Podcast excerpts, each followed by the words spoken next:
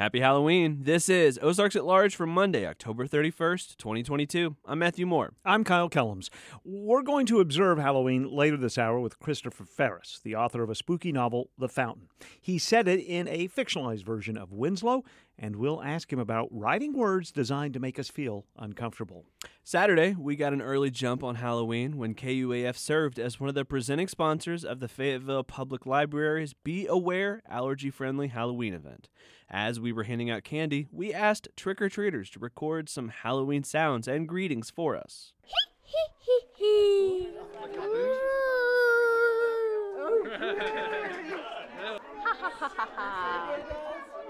Do do it one more time? Really loud.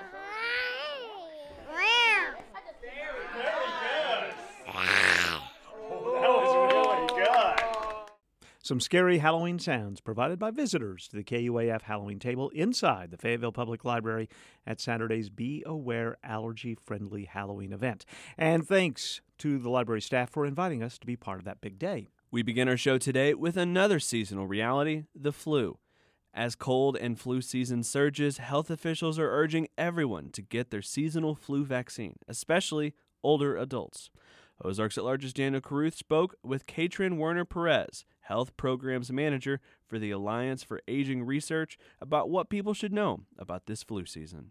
All right. So, can you tell me just a little bit um, about this year's cold and flu season and how it maybe differs uh, from years past? Yeah. So, the last two cold and flu seasons have been pretty mild. And a lot of that is due to the precautions we were taking to protect ourselves from COVID 19.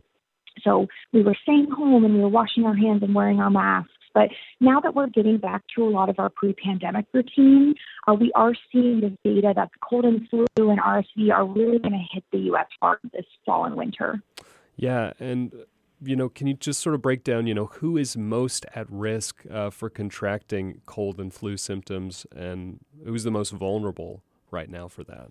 Yeah, so older adults are very vulnerable as we get older. Our immune systems naturally decline with age but also those that are too young to get vaccinated and those with chronic diseases or, you know, immune system issues.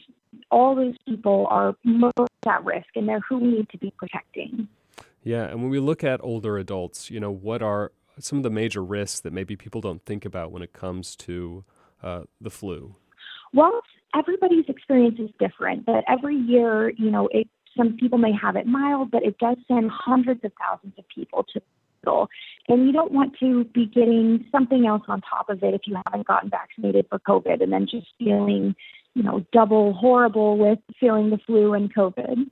Right. And then, you know, for older adults, um, how, how should they prepare to get the flu? You know, what shots or vaccines do they need to get? And are there any considerations that they should take um, around, you know, medications or other treatments that they might be taking?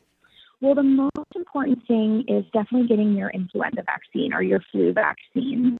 Uh, and there are plenty of other vaccines that adults, especially older adults, will need.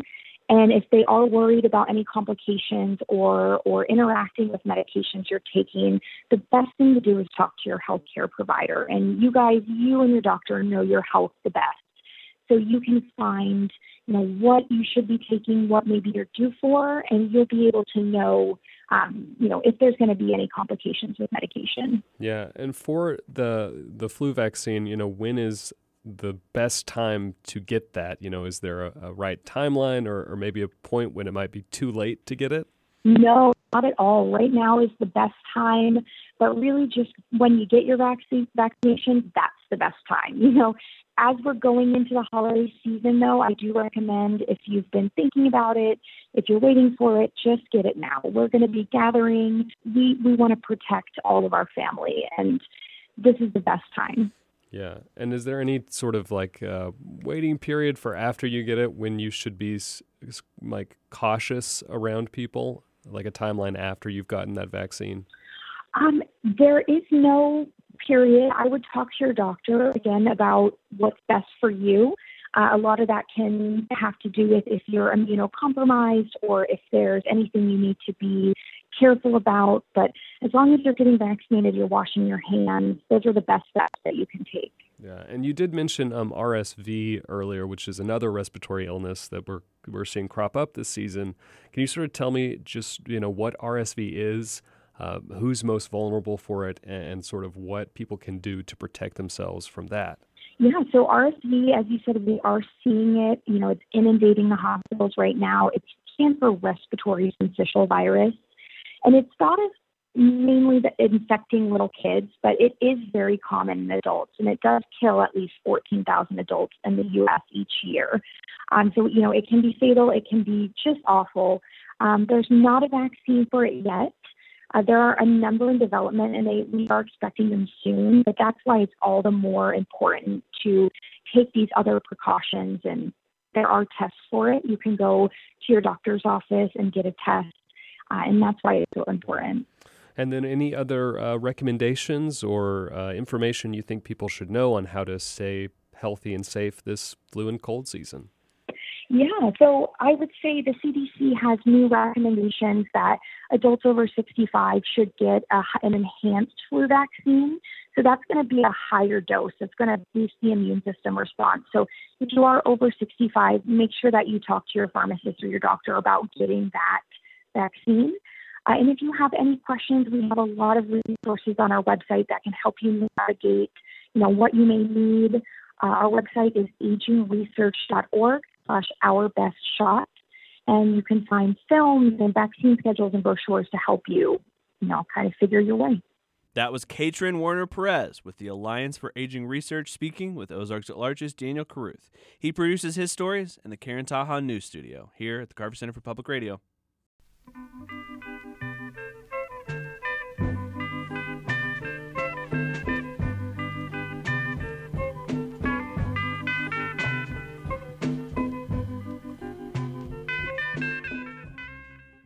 This is Ozarks at Large. I'm Kyle Kellums. And I'm Matthew Moore. Matthew, you went out to an early voting location on Wednesday.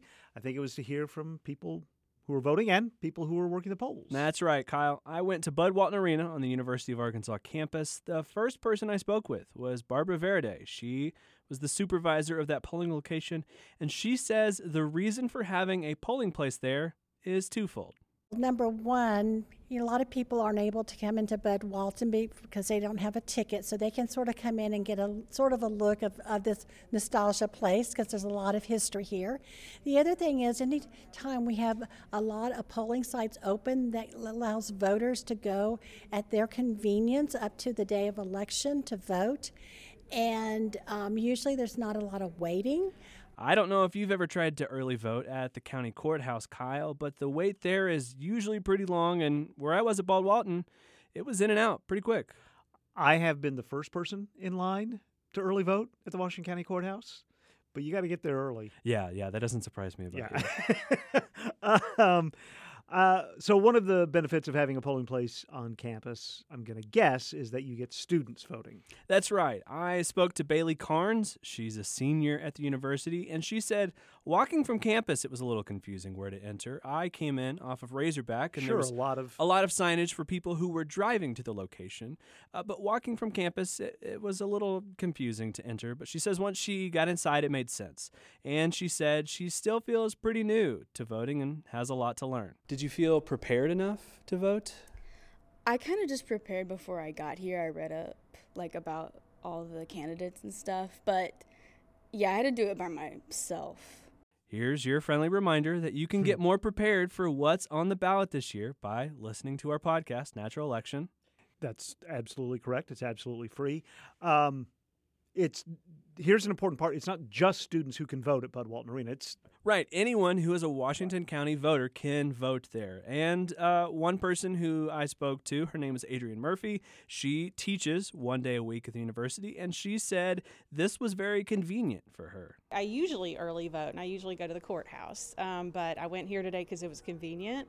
Um, but it was super easy. Uh, sometimes at the university, parking's an issue, but I noticed that the parking lot was open for people coming to vote. It's a beautiful day, easy walk. Cool.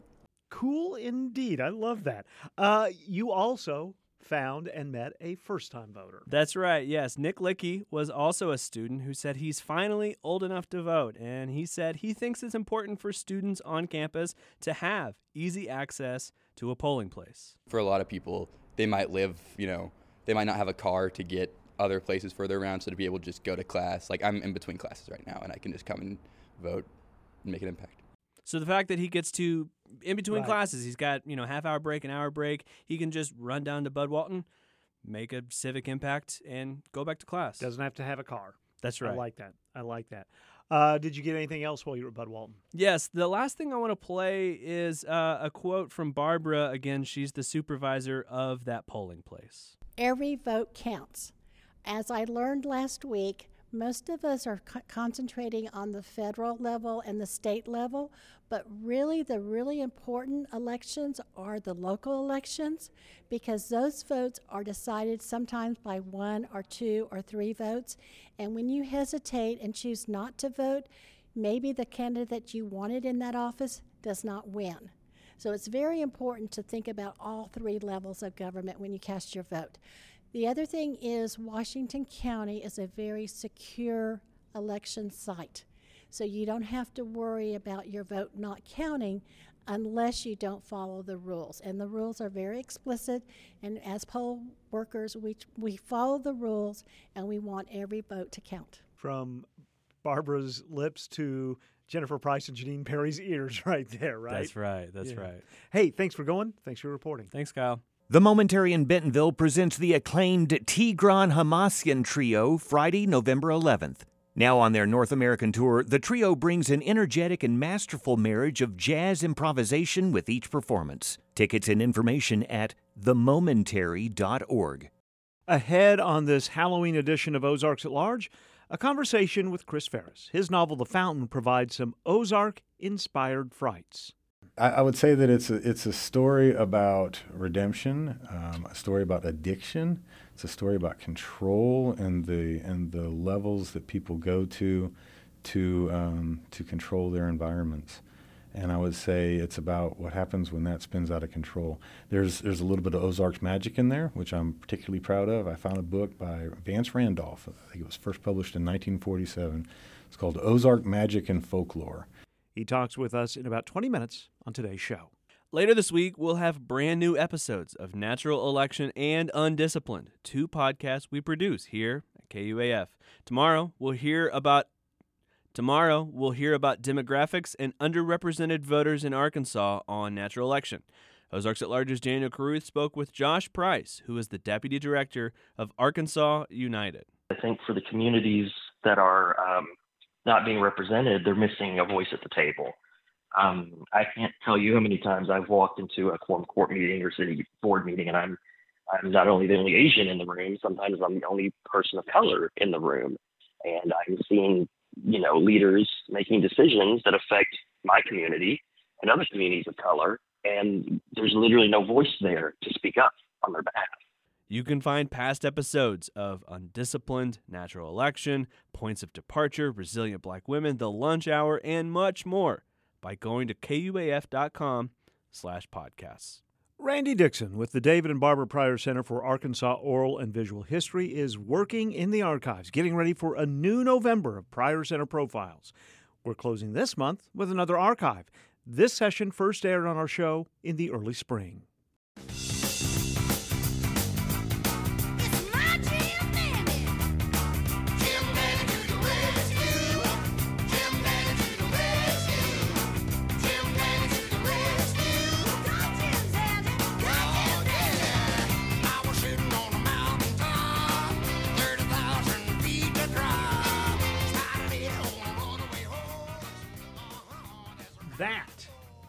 Is the sound of Black Oak, Arkansas. Jim Dandy.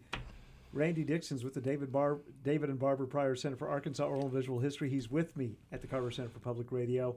Hello, Kyle. Hello, Randy. I've been looking forward to this one.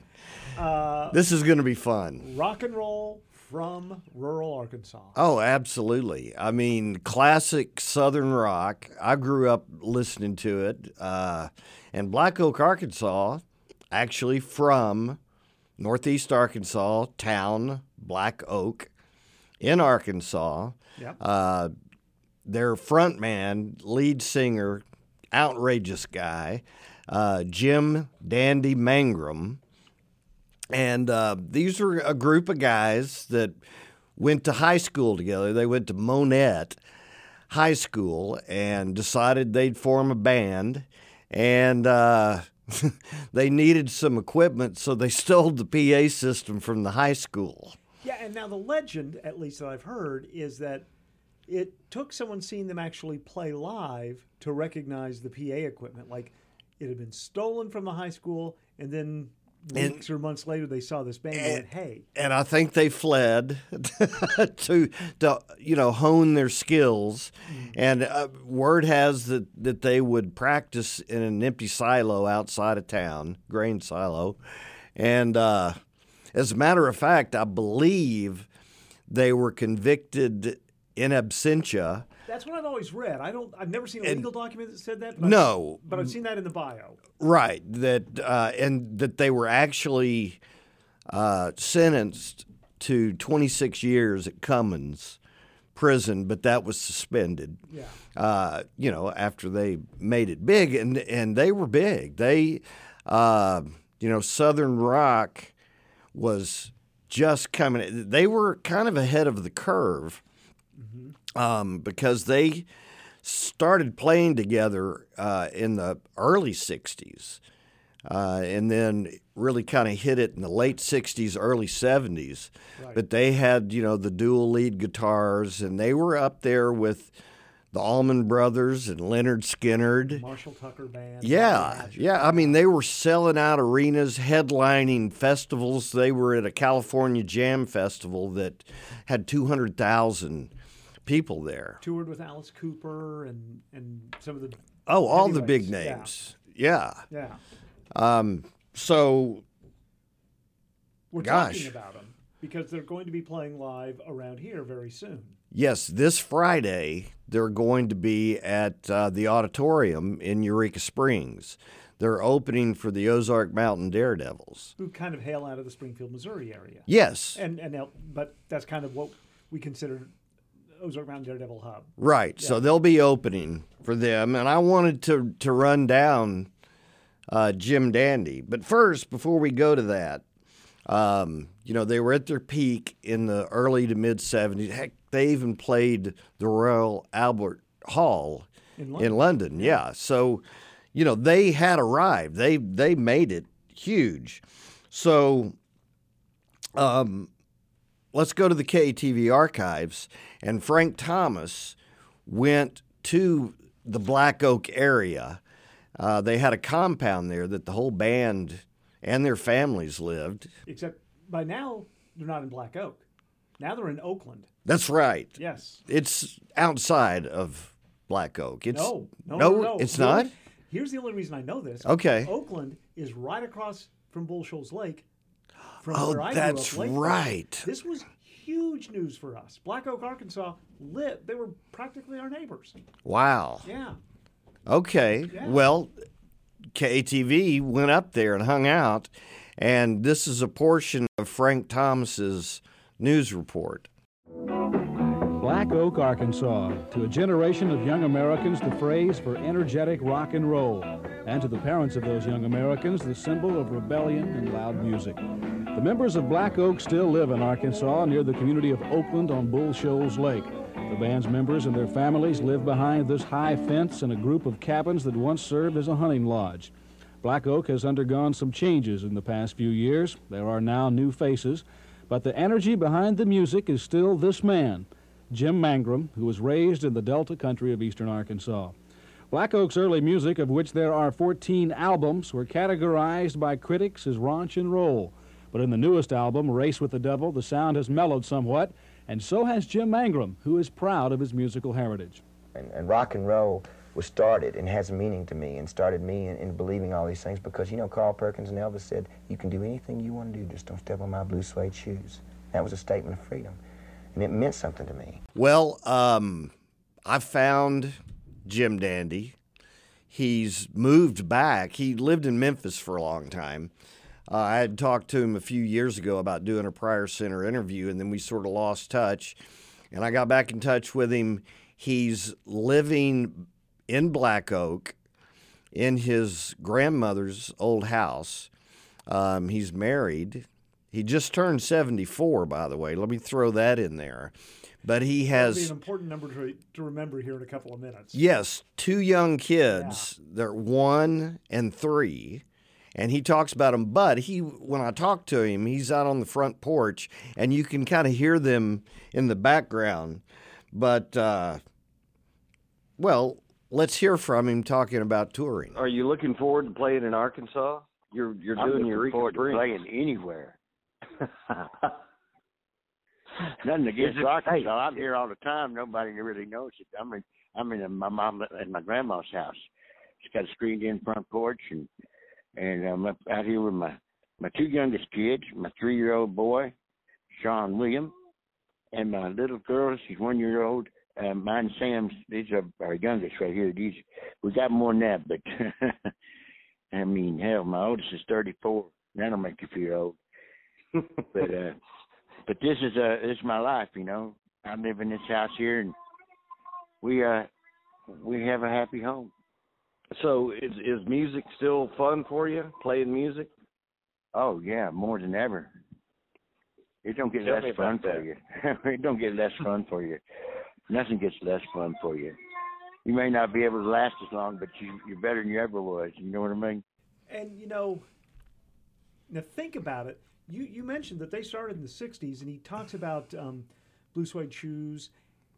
Jim Dandy's onstage presence was a direct line back to Little Richard and Jerry Lee Lewis, and and those sorts of um, wi- quote wild men of rock and roll. Right. I mean, he was a showman first and foremost. On big stage, time just like big time i mean rollers. they were even after their their albums weren't selling as big as they were their shows were still Yeah. selling out so they were a giant draw and uh, he's imitated um, david lee roth from van halen even admits that he stole a bunch of uh, his on stage his mannerism and presence Yeah. and antics. And I asked Jim Dandy about that, and he said, "Hey, you know, I asked, do you, do you take any offense to that, or do you consider it, you know, a, a compliment?" Right. And he said, "Hey, nothing's original." He said, "I stole a bunch of stuff, and if people want to take things from me, let them do it." Yeah. Okay. Yeah. So he, he was he, he's a real good sport about it. So uh, he's from Arkansas. They travel all over the world, but he always talked about his love of Arkansas and the Ozarks. So let's check back in with, with Frank Thomas, where he talks about being from Arkansas. You might think a man who has made it as a rock musician might prefer to live where the lights are bright and the style of life fast, but Jim Mangrum says he has special feelings for the state he grew up in and chooses to stay. I love Arkansas. I do. It's uh, it is a land of opportunity. It's uh, an antiquated state in a lot of ways, but that, in a sense, is its virtue. But you know, I tell people in England and places like that, you got to come in America before you don't just go to New York or L.A. and say that's America. Come in America. You know, come down and see me in the Ozarks. All right, that is a 1978 report from the KATV archives at the Pryor Center.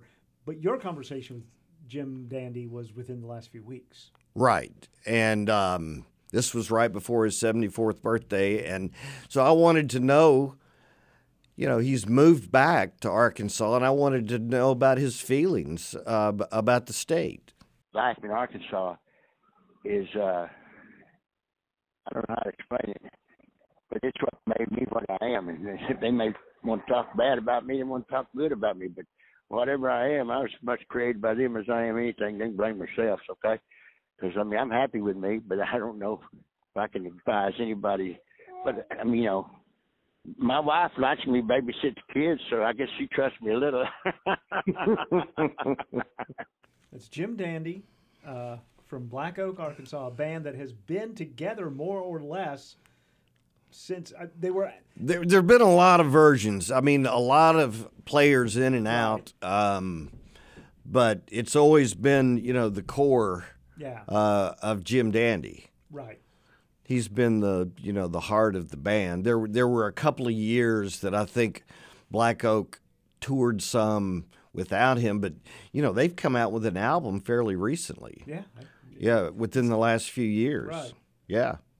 So, um, why don't we listen to the last part of Frank Thomas's report? Okay. And you actually hear about Mangrum's lack of education or his uh, desire to uh, educate children and his philanthropy. Jim Mangrum never finished high school. In fact, he was kicked out for taking the school's public address system in order to make music.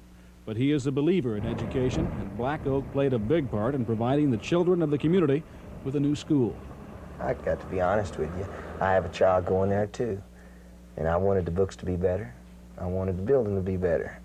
You know, and I was just the kind of guy that wasn't going to stand with no for an answer, you know. We had an angle.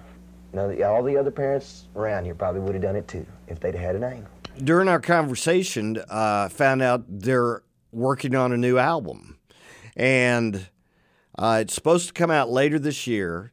There may actually be a Christmas song on it, but the rest, uh, he's going to tell us about it. Yeah, we're recording it uh, as right now. Starting to put the icing on the cake. It's the best thing. That, but it's uh, it's everybody questions me doing it, but uh, at the time we weren't playing a whole bunch. I took the deal because uh, we've never done a cover song album. We've done cover songs often, you know, you know, a lot of times one or two on a per album. But uh, we had a chance to do this one and do some songs that uh, that uh, it, people have been wanting me to do for a while in, in a way, because all the way back to when we first started. So it's going to be cover songs. all covers. And you know, they were known in their live shows to do a couple of cover songs. This is going to be an entire album covers. And you know, it's to they, they're going to do some Bob Dylan all along the Watchtower. Oh, wow. They do Sympathy for the Devil, their version from the Rolling Stones. They do some Neil Young. And then, like I said, maybe even a Christmas tune. I- They're working on it. I'm anxious to hear that. Yeah. And so finally I asked him about, you know, his his long lasting love of music. If I can do it, anybody can do it, and I love what I do. But you know, you got to love it because it's a lot of work if you don't love it.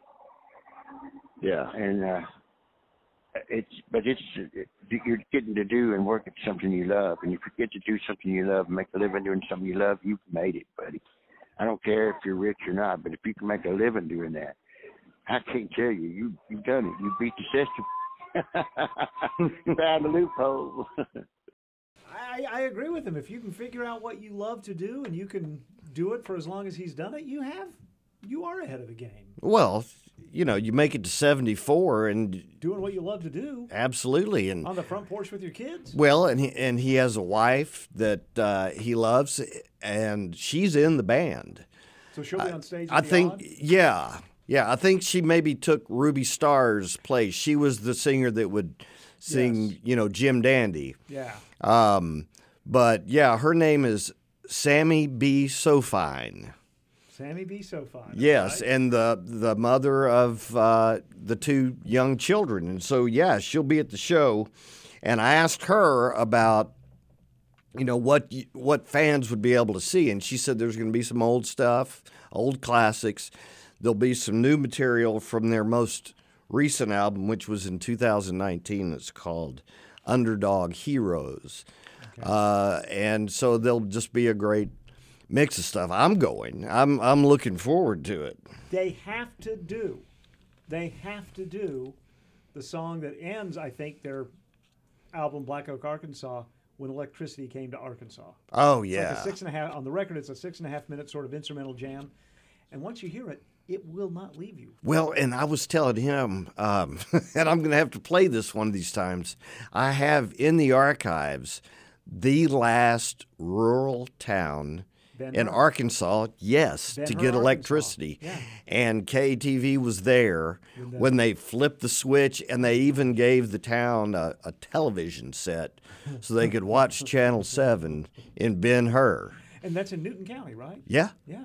What are you going to end this with? Well, you know, like the songs that they did, uh, Electricity Came to Arkansas, they, there were a lot of Arkansas theme songs, and I found this one, and it's not a, as they used to call their music, raunch and roll. Right. It, it's a nice, you know, they have steel guitar in it. It's, it's kind of a nice ballad, and uh, it's called The Hills of Arkansas. Can we close on that we'll one? close on that. I'm with Randy Dixon, who is with the David and Barbara Pryor Center for Arkansas Oral and Visual History. I'll see you next week after the show.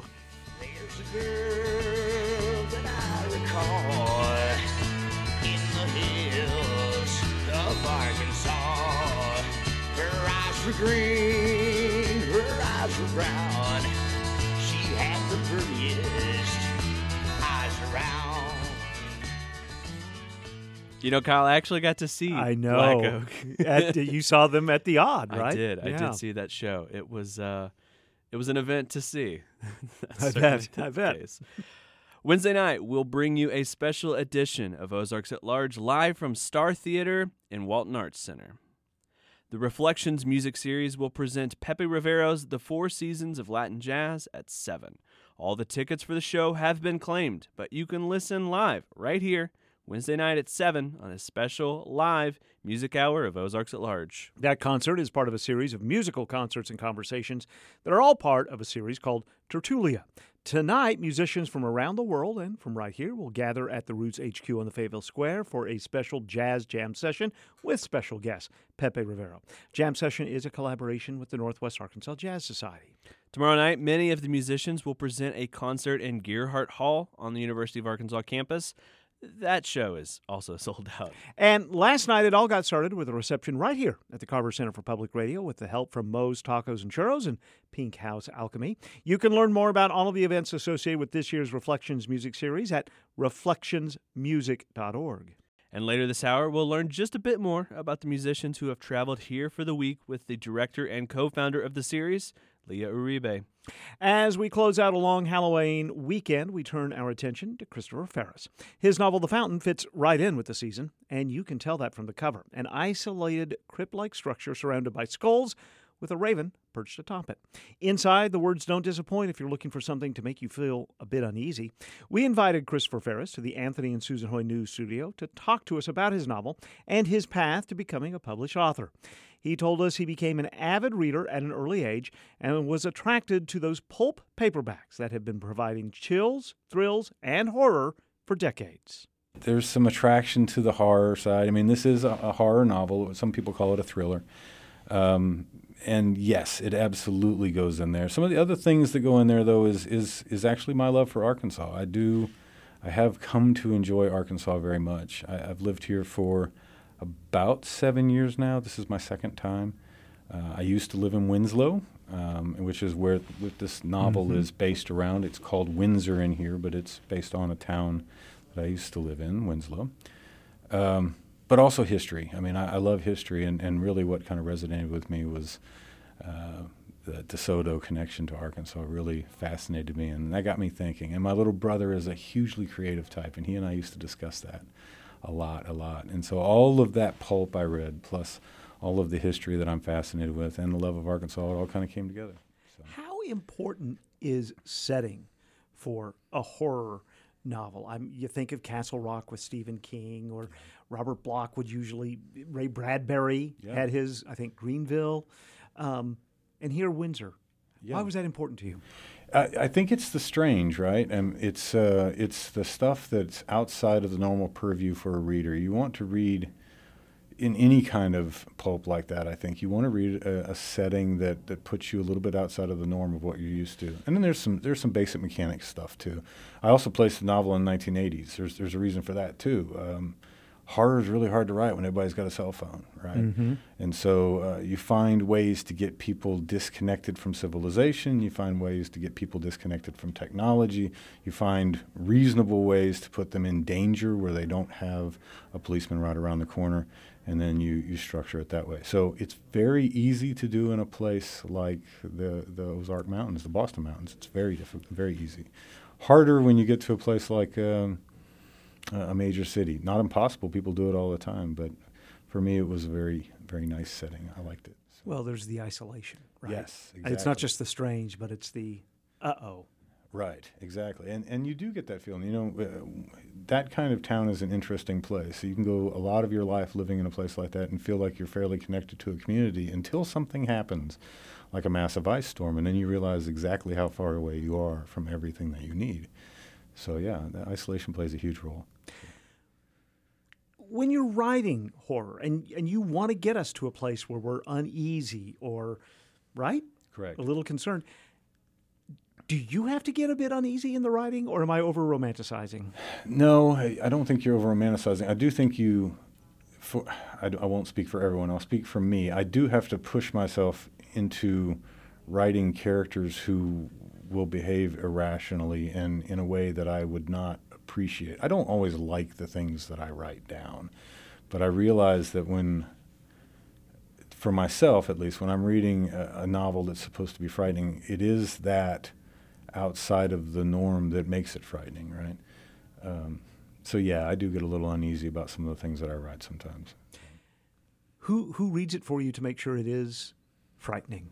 A, that's a good question. I've got a number of people who read for me actually. Some of them begrudgingly. My wife is one of them. She is she reads for me constantly, and, and it's like when I show up with something to read, she groans first, and then she reads it and she tells me her feedback. But I also have um, other writers that I work with. Uh, they read for me. My little brother Greg is is hugely influential because he's a lot like me. He's a pulp guy. He loves those kinds of things, and they they give me the feedback that I need.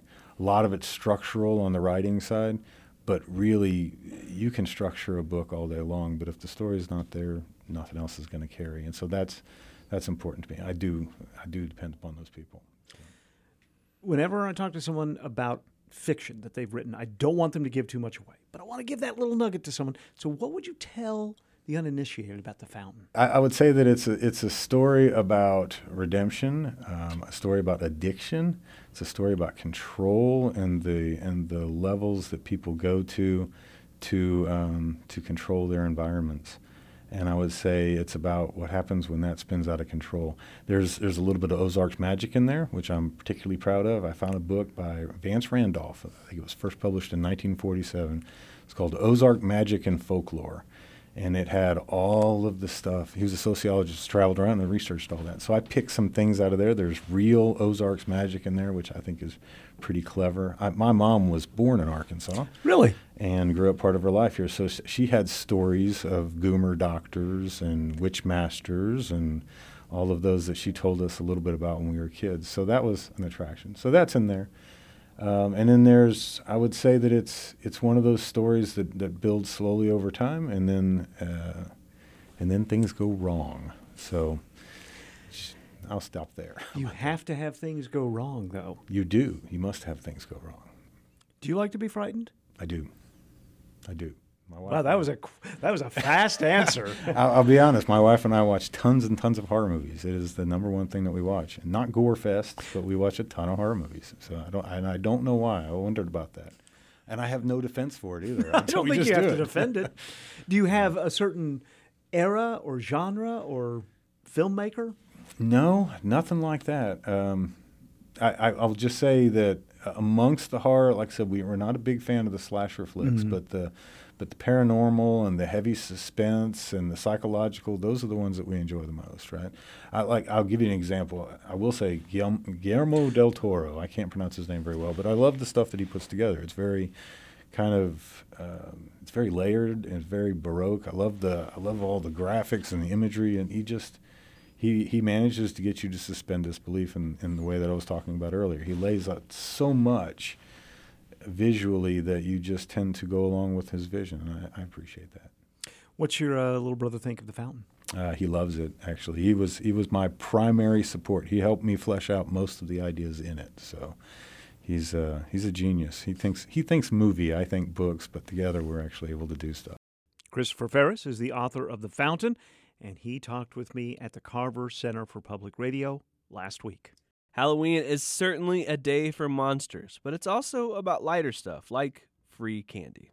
KUAF handed out several bags worth of candy Saturday morning as part of the Fayetteville Public Library's Halloween event, and we asked some of the trick or treaters to give us some Halloween greetings. Happy Halloween! Happy Halloween! Boo!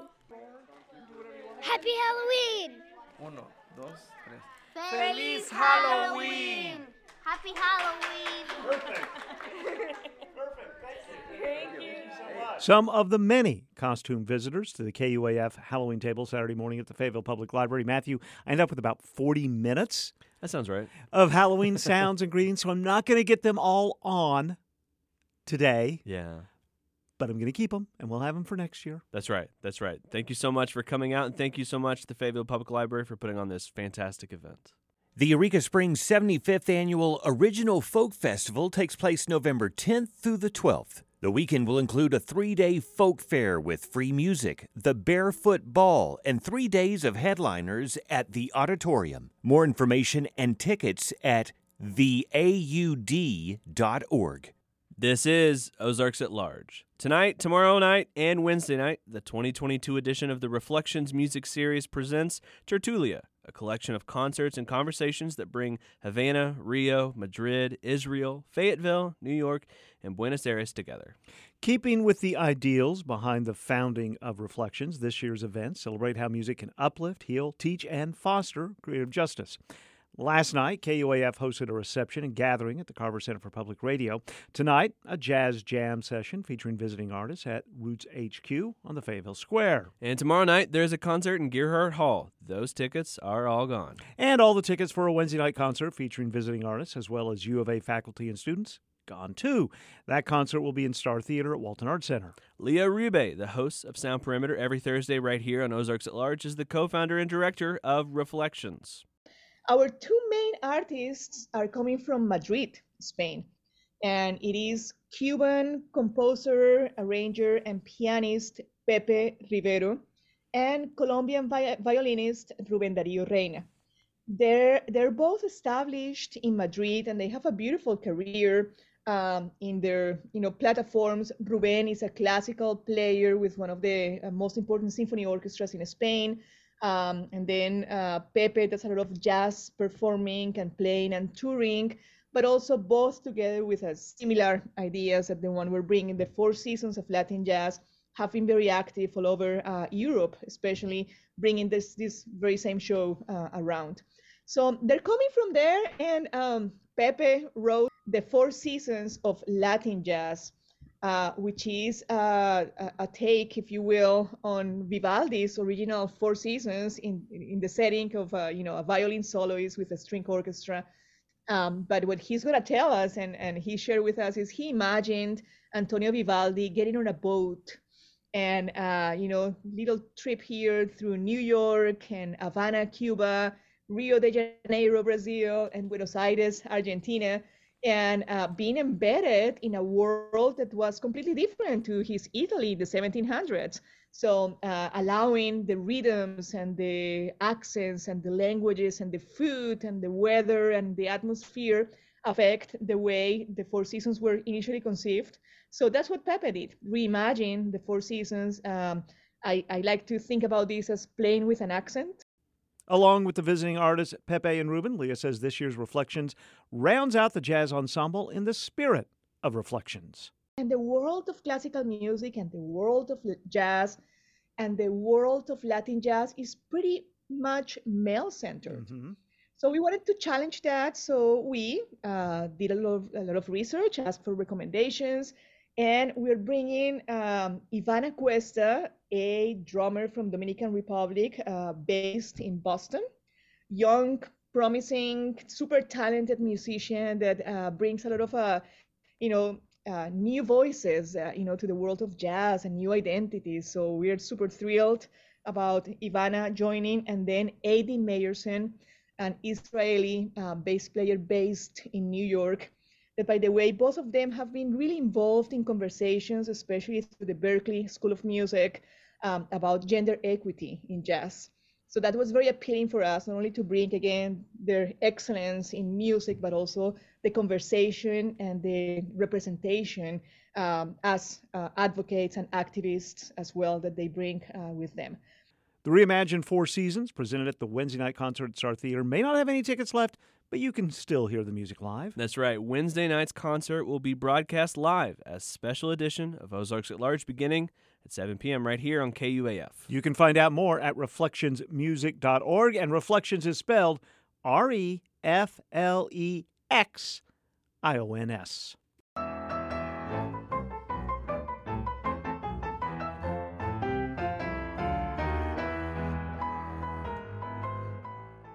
Tomorrow on Ozarks at Large, Newbery Medal winning author Susan Campbell Bartoletti writes fiction, poetry, and short stories. And she also writes nonfiction books for young readers about very serious topics like the rise of Nazism, the Irish famine, and the birth of the Klan. I like looking at the lives of people who ha- have lived through very difficult times. But I want to examine and explore their agency you know, some survived, some did not survive, but where's the agency? She'll be speaking this week at the Fayetteville Public Library as part of the True Lit Festival. We will talk with her tomorrow on Ozarks at Large at noon and 7 p.m. and on the free Ozarks at Large podcast. From Little Rock, I'm Stephen Cook with Arkansongs.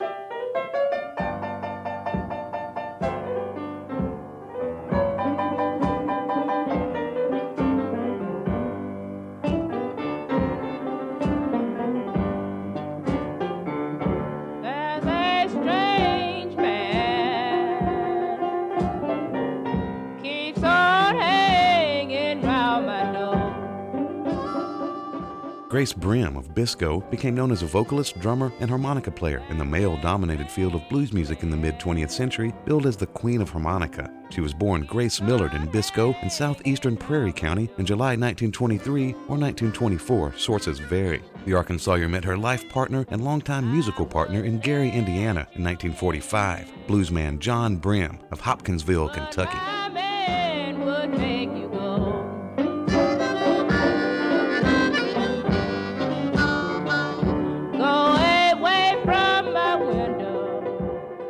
Grace and John Brim married in 1947 and gigged around Gary and beyond. They recorded with pianist Big Maceo Merriweather for Fortune Records of Detroit, Michigan in 1950 with Grace on vocals. The next year, Grace and John each had a release on Random Records of Chicago, Illinois.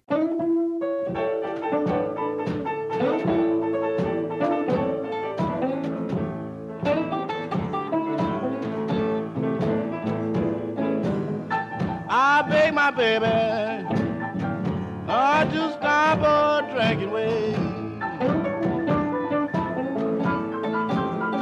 I beg my baby, Lord, you stop her drinking way. Boy, she gonna keep on drinking till she drive me far away. Grace and John Brim are heard here, billed as John Brim and his trio from 1952 with pianist Sunnyland Slim. Grace Brim also recorded with her husband as John Brim and his Gary Kings, John Brim Trio, and John Brim and his Stompers, named for John's song, The Gary Stomp. They recorded as the John Brim Trio for JOB Records of Chicago, which billed Grace as Queen of the Harmonica. She also appeared as Mrs. John Brim. The Prairie County native recorded with Snooky Pryor, Eddie Taylor, Jimmy Reed, and fellow Arkansawyer Roosevelt Sykes, among others.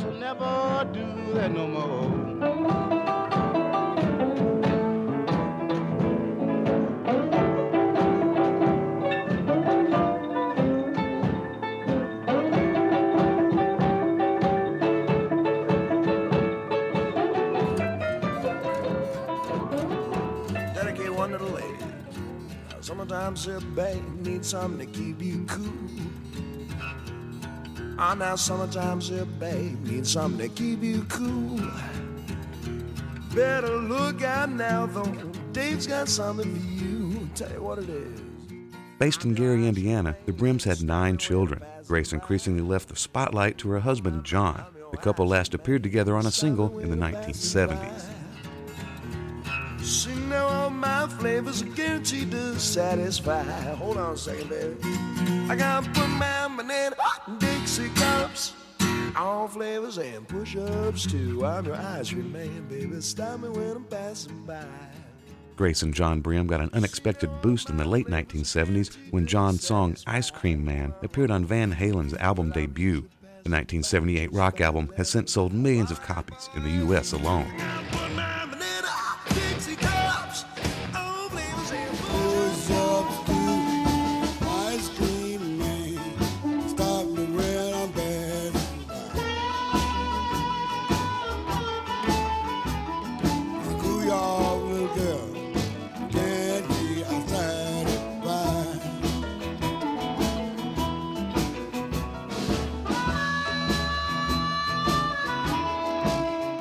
Grace played on her husband's original version of the song, it was deemed too risque for release at the time. Grace Brim died in 1999 in Gary, Indiana.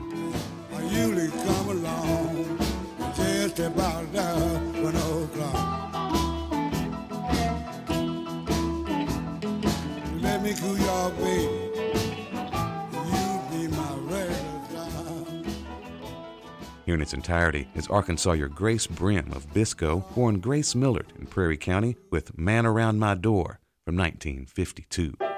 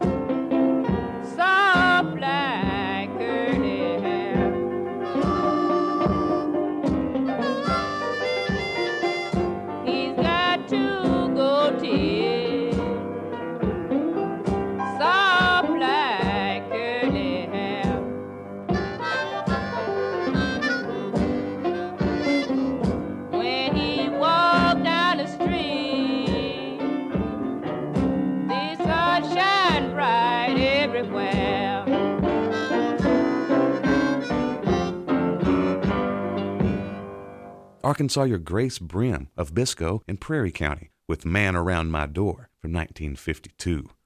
It's another song of Arkansas. From Little Rock, I'm Stephen Cook with Arkansongs. Arkansongs is a production of Experiment Station Studios. Producer is Keith Merks. Arkansongs since 1998. This is 91.3 KUAF, Fayetteville, Fort Smith, Bentonville, and Radar Phantom Road. That's my spooky voice, Kyle. It's a very good spooky voice. Thank you. I like that. I, one day, I think I'm going to uh, pursue a career as a spooky uh, children's voiceover like reader for audiobooks. What do you think? Well, okay. Okay. you you do that. Okay, I will. KUAF is still a listener supported service of the School of Journalism and Strategic Media at the University of Arkansas. Contributors today included Daniel Caruth, Randy Dixon, and Leah Uribe. Matthew produced today's show inside the Bruce and Ann Applegate News Studio 2. Remember, trick or treaters tonight, please drive carefully. Thanks for listening. I'm Kyle Kellums. And I'm Matthew Moore. We'll be back tomorrow with a brand new edition of Ozarks at Large. Until then, be well.